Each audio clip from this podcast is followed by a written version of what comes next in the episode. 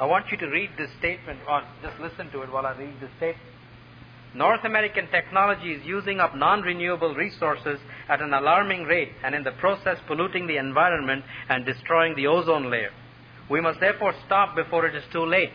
Halt all technological research and let us return to a simplified, decentralized, agricultural based economy. Now that's an original document. I wrote it. It also is totally free from any grammatical mistakes. It also happens to be totally consistent with all observed data. Does it therefore make the conclusion in red authoritative and binding upon everybody? Now you say, of course not, that's just your opinion. That's what we ought to do. And you're absolutely right. But of course it raises an interesting question about the Bible.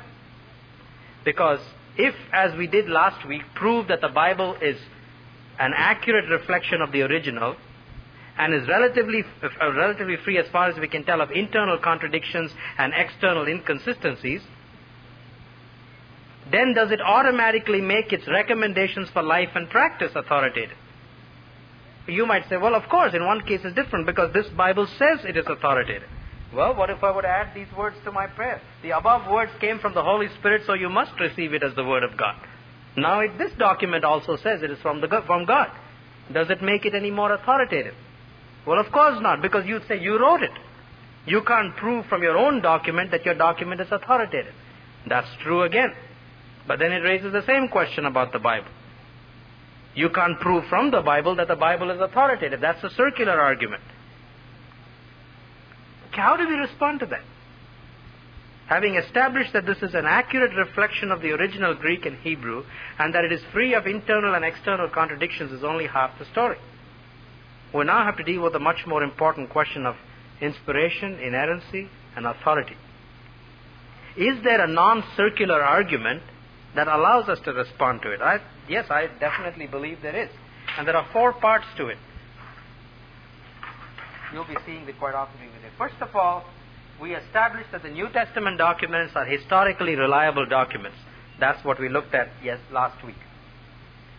Specifically, because they are historically reliable, they give us information that is reliable about Jesus' life, His words, His death, and above all, His resurrection. If the resurrection is true, then the resurrection certifies Jesus' claims to be God. Because when the people asked him, What sign can you give to us that you have authority to do these things? He said, No sign will be given to this unbelieving generation except the sign of Jonah. In three days, the Son of Man will rise. And if in fact the, res- resurrection is true and thus certified Jesus to be God, then of course whatever he says as God is absolutely true because God cannot lie.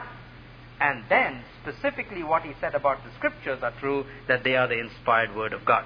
This is the fundamental non-circular argument for trusting in the inerrancy of the scriptures that it is the authoritative word of God. They are historically reliable.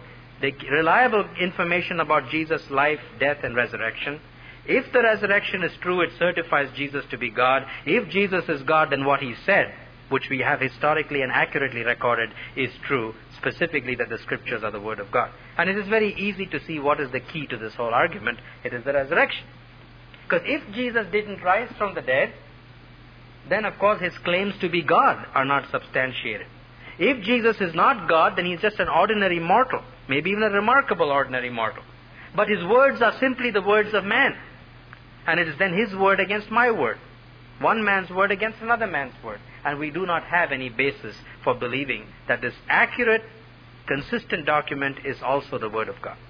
And so, in order to establish ultimately the authority and the inspiration of the scriptures as the word of God, we have to establish the reality and the historicity of the resurrection.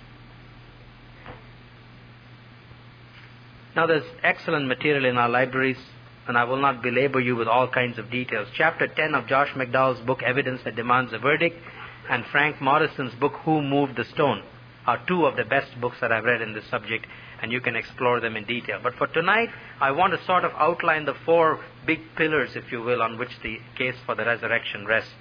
If we master these, I think in any normal conversation with an honest inquirer, we will be able to give them enough reason to stimulate further research on their part into the much greater detail and specific questions that they may have on this subject. First of all, we need to start with the realization of the fact that Jesus' tomb was empty.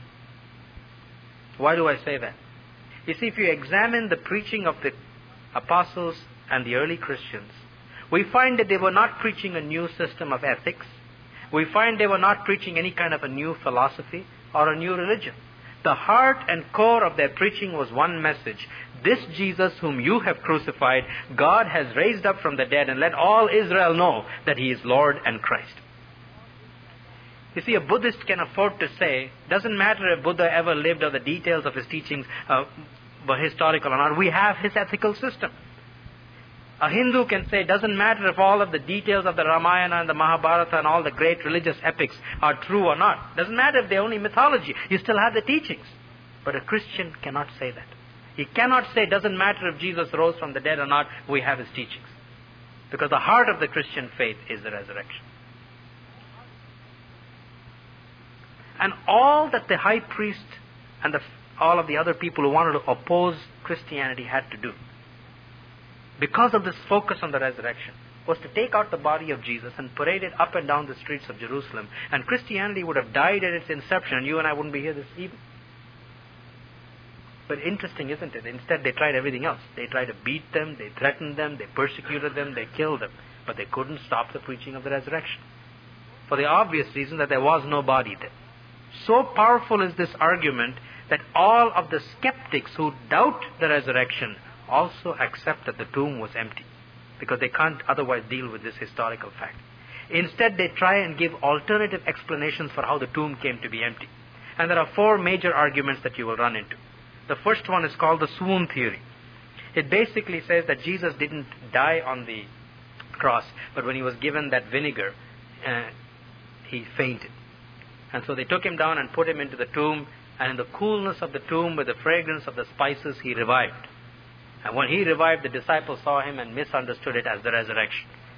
That's the basic, the heart of the theory. It has all kinds of variations. How do you answer something like that?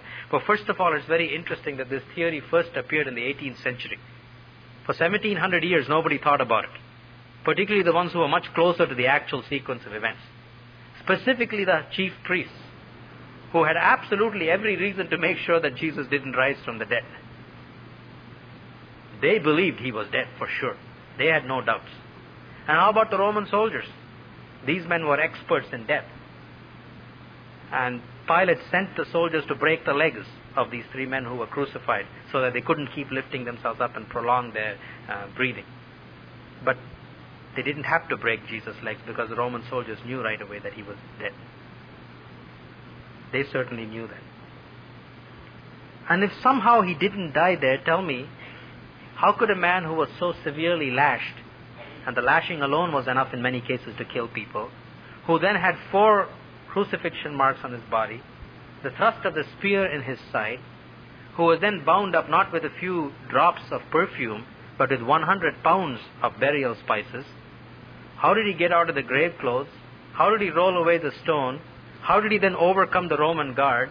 But most important of all, how did he then convince his frightened disciples that he was the Lord of heaven and earth? William Lecky is a British historian who is a skeptic. He's not a believer. This is what he says about the swoon theory.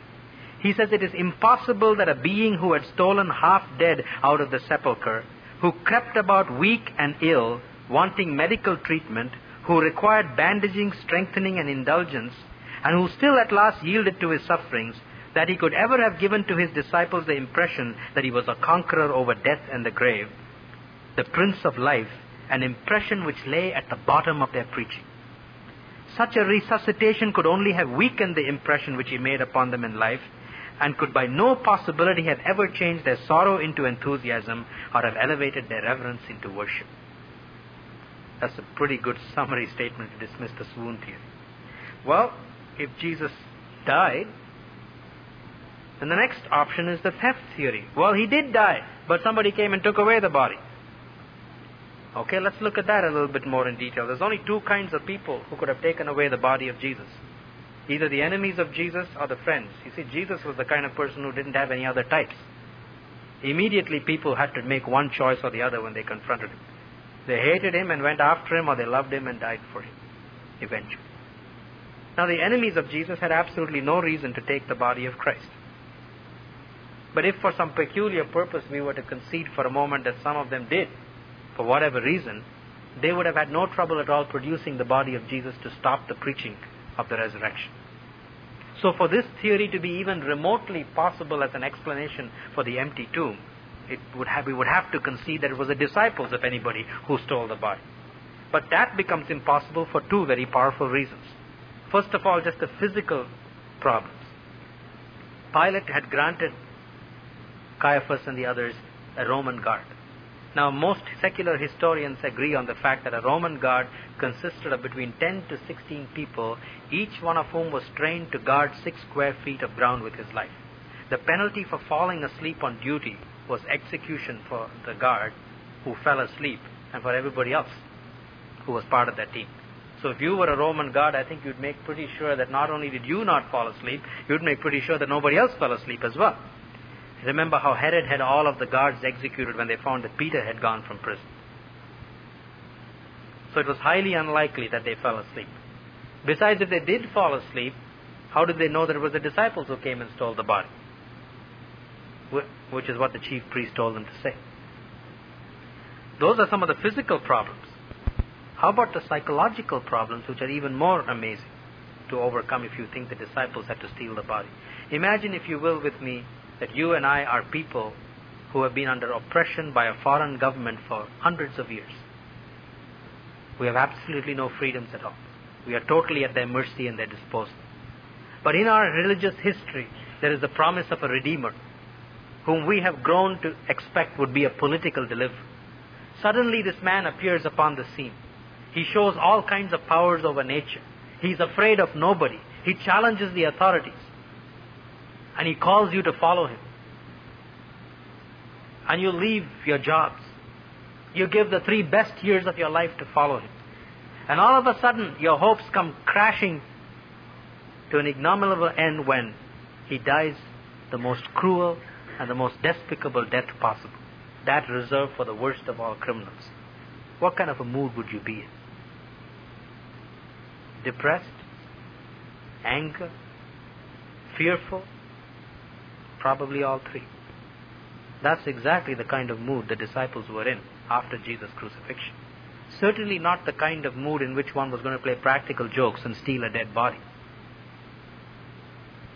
Besides, we have to remember the fact that the disciples were not expecting the resurrection. It was the furthest thing from their mind. Remember when the two women made their way to the tomb on early Sunday morning? What was their big preoccupation? Who's going to roll away the stone for us? They, had, they didn't think the stone was going to be rolled away. They fully expected to find the body of Jesus in there. They just wanted somebody to roll the body away, stone away. And remember how the disciples wouldn't believe every report they first got of the resurrection. Jesus had to rebuke them for their unbelief. Now tell me, if the resurrection was the furthest thing from their mind, why would they go out and steal the body of Jesus in order to make other people believe what they themselves didn't believe? Even more to the point, why would they then go on preaching that this man was living when the cost of doing that was beatings, floggings, imprisonments, and for all but one of them, martyrdom? It doesn't make sense. As one man summed it up very beautifully, people will die for what they know to be the truth. People will even die for what they believe to be the truth, but which may be a lie. But nobody ever dies for a lie which they know is a lie, which is what would have had to happen if we were to believe the disciples stole the body. Okay, we get a third explanation. No, Jesus was dead. He didn't swoon. Uh, the disciples didn't steal the body of Jesus Christ. But you see, that Sunday morning when the women went to the tomb, it was very early in the morning and it was dark. So they went to the wrong tomb because there are all kinds of tombs in Jerusalem. And there they saw a gardener there. And the gardener said to them, Hey, what are you looking for him here? This isn't where they put him. Here's where they put him. Look at the right tomb. And then the women got so scared because they didn't expect to find this man there that they ran away thinking it was an angel and started telling everybody that Jesus had risen from the dead.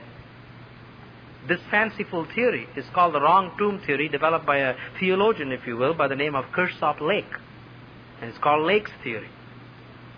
And what about all the other people who saw Jesus? Well, those are hallucinations. So let's take a very brief look at the third and the fourth popular explanations. uh, the wrong tomb theory and then the hallucination theory. Although the hallucination theory does not explain how the tomb came to be empty. We'll look at it anyway. The only problem with the wrong tomb theory is if the women went to the wrong tomb, why didn't the Sanhedrin go to the right tomb? Particularly since Joseph of Arimathea was a member of the Sanhedrin. Well known. Also, if there was a gardener hanging around there in the morning, why didn't these people produce the gardener as a material witness afterwards? To easily disprove to everybody. Because all of the early preaching happened in a very, very hostile environment with eyewitnesses present. The gardener would have been there. Besides, what about the soldiers? If Jesus was simply lying in another tomb and the women went to the wrong tomb, the soldiers would still be there. Sixteen Roman soldiers are hardly likely to be frightened by a gardener. Why didn't the women find the soldiers still around? And then there are some other problems. If it was really that dark, what was the gardener doing there to begin with? I mean, if it was so dark that they couldn't recognize the tomb, it was too dark for the gardener to be working. If it was bright enough for the gardener to be working, it was bright enough for the women to recognize the right tomb. So it just simply doesn't hold water at all. And as for the hallucination theory, McDowell has got in his book several fundamental principles, psychiatric principles that relate to this whole question of hallucinations. And of them, I have selected the four most important criterion that are required for people to have hallucinations usually, and not one of them is met in the case of the disciples. First of all, to begin with, hallucinations only usually come to certain kinds of people, highly strung, highly imaginative, nervous types. And yet the appearances of the Lord Jesus Christ were not restricted to any one particular type of personality trait or of any particular type of moods. There were all kinds of people, fishermen, doctors, uh, at least one doctor, and several other people who saw him. Secondly, hallucinations are usually linked to some particular experience that is buried in the person's subconscious from the past. And therefore, hallucinations are highly individualistic and very subjective. And one well known neurobiologist has concluded, as a, because of this stuff, that very, very unlikely it is that two people will have the same hallucination. Yet, a wide variety of people of average soundness of mind in the scriptures, on various occasions, saw essentially an unchanging Jesus essentially the same so called hallucination. Thirdly, hallucinations are usually associated with a particular place that triggers some memories. Yet Jesus' appearances were not restricted to any one particular place, and they came at all kinds of times highly unconducive to hallucinations. Early in the morning, in the middle of the day, on a private interview to Peter, towards the end of the evening on the road to Emmaus, late at night at supper inside a room and then to 500 people on a mountain in Galilee. Nothing very peculiar about it. And fourthly and last of all, hallucinations require a certain strong expectancy on the part of the people. Usually, those who hallucinate have a very, very intense desire to want something to happen or to believe something. And they actually create this in their imagination and then project reality onto what they have imagined. And thus, to hallucinate requires a fair degree of psychological preparation over a period of time. Yet, as we've already seen, as far as the apostles were concerned, the last thing they were expecting was the resurrection. Each one of them had to be persuaded against their will. Touch me, taste me, give me some fish. That's how Jesus had to go around them. So, not one of the four conditions are met as far as hallucinations are concerned. So, what do we find ourselves with? We find ourselves with an empty tomb and four absolutely fantastic theories to explain how the tomb came to be empty. To believe any one of these things takes much greater faith than to believe the biblical accounts of the resurrection. And then you got to add to it all these other facts. The transformation of Saul of Tarsus. Secular history books recognize that somewhere along the line Saul became Paul, and they don't know what how to explain it. How about the disciples? What changed 11 cowardly, fearful, frightened men into men who could take on the Roman Empire and shake it upside down and not even be stopped by martyrdom? What changed the Sabbath day from Saturday to Sunday? You have to remember that every one of the first Christians were Jews to whom the Sabbath was very, very important. Something cataclysmic must have happened on that Sunday to change that day of worship. And then lastly, have you ever wondered how the death of a religious leader has become the focal point of a community celebration? That's unique in any religion. to take somebody who, on whom you pinned all your hopes on and who just died and then decide to celebrate that occasion is the most unbelievable thing. The only thing that makes sense how the communion ever became part of the worship of the church is because it didn't end there. And he went through death to resurrection. So you put all of these things together, we find a very, very solid basis as far as any historical event can be proved that Jesus rose from the dead. And if he did, then we have our basic answer to the question. Whatever he says as God is therefore true, specifically what he said about the scriptures, that they are the inspired word of God. Jot down a few of the things that Jesus, as God, said about the scriptures. First, jot down Matthew 19, 1 to 6. That is the time when the Pharisees came to him and asked him about divorce. And you know what he said. He said, I'm not going to talk to you about divorce, I'm going to talk to you about marriage. And the interesting thing is what he said in Matthew chapter 19. He said, Haven't you read? He replied that at the beginning the Creator made them male and female. That's from Genesis chapter 2. He roots his moral teaching about the nature of marriage on the creation of Adam and Eve. In fact, Jesus, throughout his lifetime, referred to something or the other from the first 22 chapters of the book of Genesis. And some evangelical scholars today who would like to depart from this commitment to inerrancy of scriptures say to us, look, the Bible is not necessarily true on matters of science and history, but it's true on matters of faith and doctrine. Well, Jesus put the two of them right together. He said, I'm going to give you the moral teaching on marriage by rooting it in the creation story of Adam and Eve. You can't have one without the other.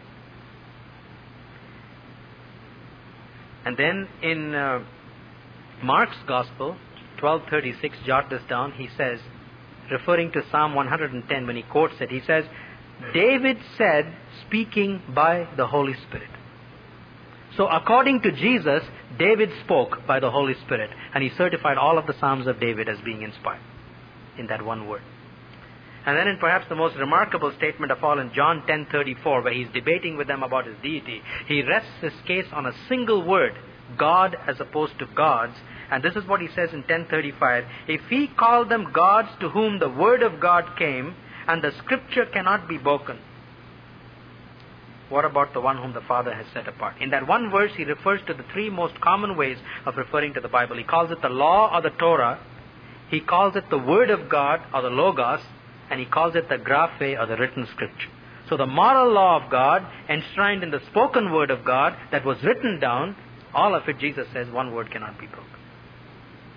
And he sums it all up in Matthew, in Mark uh, 13:31, when he says, "Heaven and earth will pass away, but not one word of mine will pass away." Specifically, therefore, his words about the scriptures are firmly established, and we have basically have a non-circular, valid argument, and it is rooted in the resurrection of Jesus Christ and what the resurrected Christ had to say about the Word of God. Let's move now very quickly to dispel the fourth and the final objection that comes as far as the scriptures are concerned. Okay, we admit now that they are historically accurate, and we admit that they are free from internal and external contradictions. We also admit that on the basis of Jesus' resurrection, scripture was inspired. But, after all, fallible men had to do one more important task. They had to determine which of the many writings available to them were inspired scriptures and which of them were purely written by other people. And how do we know that in the process of putting these things together, they didn't leave out some things that should be in and they didn't put in something that shouldn't be in? And this is not an academic question.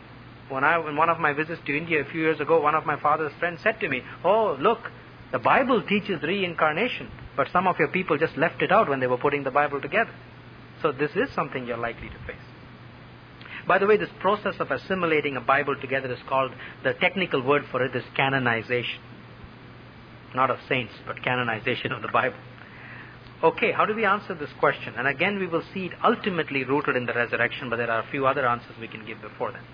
First of all, the fundamental question is still the same, and the answer is still the same. If God can so superintend human beings who are fallible and enable them to write a scripture that is accurate and without error and authoritative, in other words, inspire the content of scripture, it is not very hard for us to believe that the same God can super, superintend supernaturally the same fallible beings and guard them from error when they are putting it together. That's the first basic thing. And it is, it's a necessary process. You know why? What did Satan do as soon as God spoke his first words to man? He came and tried to corrupt. And that Satan who way at the beginning of history tried to corrupt the spoken word of God didn't lose any time trying to corrupt the written word of God. And if you will, in today's language, he made sure that the market was flooded with all kinds of counterfeits. And a counterfeit, in order to have value, has got to look pretty close to the original thing. You don't buy monopoly money and try and pass it off as counterfeit. You get something that looks very close to the original. And so he made sure that the market was flooded with all kinds of stuff that looked very much like the scriptures, but wasn't. And therefore it was necessary for God to superintend the process of collection of the scriptures as well. He inspired not only the content, but he inspired the process as well. How did he do it? He gave to the patriarchs and he gave to the early church fathers, the early church fathers, five basic tests that they used. Is a given piece of writing, and they ask themselves five questions. Is a given piece of writing authoritative? By that they mean, does it come with a thus saith the Lord? Does it have a ring of truth in it, or does it have excessive appeal to visions and dreams and magic and things like that, like many of the pseudo epistles do? That was the first question they asked themselves. Secondly, they asked themselves, is it prophetic? In other words, does it come from somebody who is standing in the mainstream of biblical revelation, a prophet of God, an apostle of God, or one who was very closely linked with one of the apostles? This test basically said the Word of God must come through a man of God. That's basically the second test. Then, thirdly, they asked themselves the question is it authentic? Is it consistent with other revelation that we've already believed is authoritative and prophetic? This does not rule out the progressive nature of revelation. So that when Jesus came and said the Old Testament sacrifices are finished, or the book of Hebrews did, that was not a contradiction, that was a natural development that made sense when you looked at all of it together. All those kinds of issues were dealt with in this matter of is the scripture authentic? Now, if it was authoritative, prophetic, and authentic, these were the three primary tests, then two other tests gave them some further uh, um, confidence. But without these three, the next two wouldn't be important by themselves. But with these three, the next two became important. Is it dynamic? Does it come with life changing power? And some of you know my friends Vic and Connie Downing, whom you've prayed for over the years. And two or three years ago, when Connie was really struggling between Christianity and Eastern mysticism, this is what saved her. I remember a time when a very wise pastor told her, Listen, since you already believe that all religions are the same anyway, and since you love to meditate, why don't you meditate in the scripture? She said, Fine. So he gave her that scripture from Timothy which said there's one God and one mediator between God and man, the man Christ Jesus. She, he said, go and meditate on that. So she started meditating and literally all hell broke loose because she would write in letters about open confrontations with Satan. Anyway, one night I got, I guess, the most pleasant, disturbing call that I ever had. At about 10:30, 11 o'clock at night, the telephone rang. It was only 8 o'clock in California at that time. And Connie was on the line at the other end. She said, Sundar, I want to tell you I've become a Christian. I said, How did it happen? She says, I was meditating on John 17. Sanctify them by thy truth. Thy word is truth. And she said, Suddenly my eyes were open and I realized that Jesus' word is true. That's dynamic.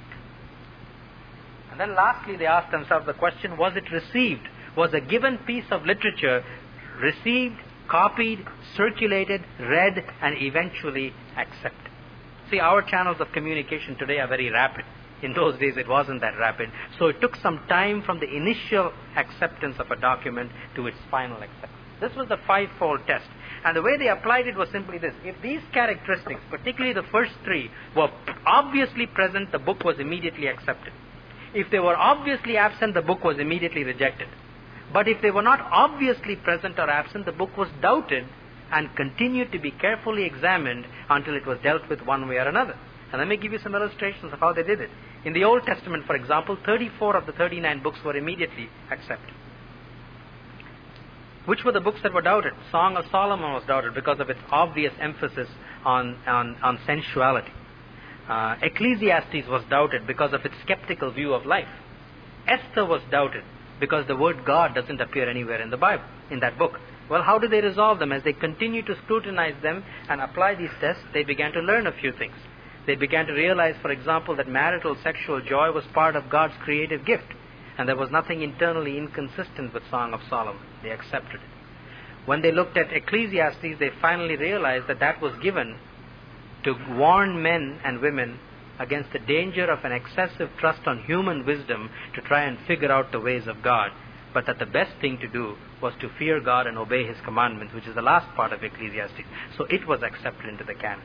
And finally, the amazing thing about Esther, they found that even though the word God never appears, the uh, four consonants of the word Yahweh were used four times in that book as a very clever acrostic at four key points in the book.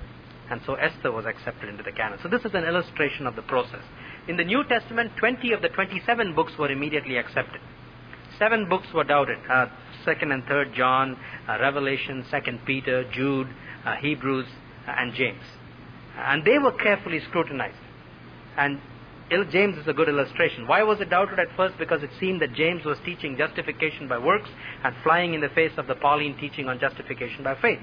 But as they began to read James and understand it, and as it was received and applied, they began to see that James was not at all contradicting what the Apostle Paul was saying. James also taught justification by faith, but he said the true faith that justifies a man must inevitably express itself in a transformed life, which is, of course, exactly what the Apostle Paul teaches elsewhere in his Bible. So these were the kind of processes by which the 39 books of the Old Testament and the 27 books of the New Testament were put together. They weren't just arbitrarily tossed around here and there. God superintended the process. And by the way, the bottom line, bottom line for all of this, that this method in fact worked, is Jesus' words again. For you see, at the time of the Lord Jesus Christ, this process had been completed for the Old Testament. The present 39 books of the Bible were the books that were available at that time when Jesus referred to the scriptures. And it was of that scripture that he made these remarkable statements that we talked about a little bit earlier. So in that process, Jesus not only authorized the content, he also authorized this fivefold process by which the Old Testament was put together. What about the New Testament, you say? Jesus made two important comments to his disciples. First of all, he said to the disciples on one occasion, I have many things that I would like to share with you now, but you're not able to receive them. But when the Holy Spirit comes, He will lead you into all truth. So the first thing He promised them was the Holy Spirit will come and continue to superintend this process. But then He also said something else. He said, The Spirit of God will bring to your remembrance everything that I have spoken to you. Sometimes people wonder, well, how can you trust in the memory of fallible human beings? You know something? You only have to think of the technique that some therapists use today called hypnosis. And under hypnosis, I am told that they're able to bring out to the surface unbelievably accurate data. Like in one case that I read, under hypnosis, a man was able to actually tell his therapist how many times the man's foot went up and down during the one hour conversation. His brain had recorded that, and he didn't even know it. I say to you, if, if man using hypnosis can bring about those kinds of facts, is it very difficult for us to believe that the Holy Spirit of God can bring back to the minds of these men exactly what Jesus said and exactly what happened? So both in the Old and the New Testaments have been authorized by none other than Jesus Christ himself, not only in terms of content, but in terms of the process as well. We can be absolutely sure that this book that we have here is the book that God intended for us to have, is the book that has everything that is necessary for life and godliness. Let me just close with this story. A very godly evangelical scholar by the name of J. Barton Payne who has done much work to help us in our understanding of the scriptures and its reliability, was once talking to a liberal scholar. And he was pointing out these things to him. He said to the liberal scholar, Look, do you realize that the things that you are saying about the Bible are flying in the face of what Jesus Christ said about the Bible? You know what this liberal scholar said to him? He said, Of course. He says, I know a lot more about the Bible than Jesus Christ ever did. You see, that is, the, in my view, the fundamental issue when it comes to the scriptures. Will we believe man's word about the word of God, or will we believe the word of Jesus Christ, our risen Lord, about the word of God?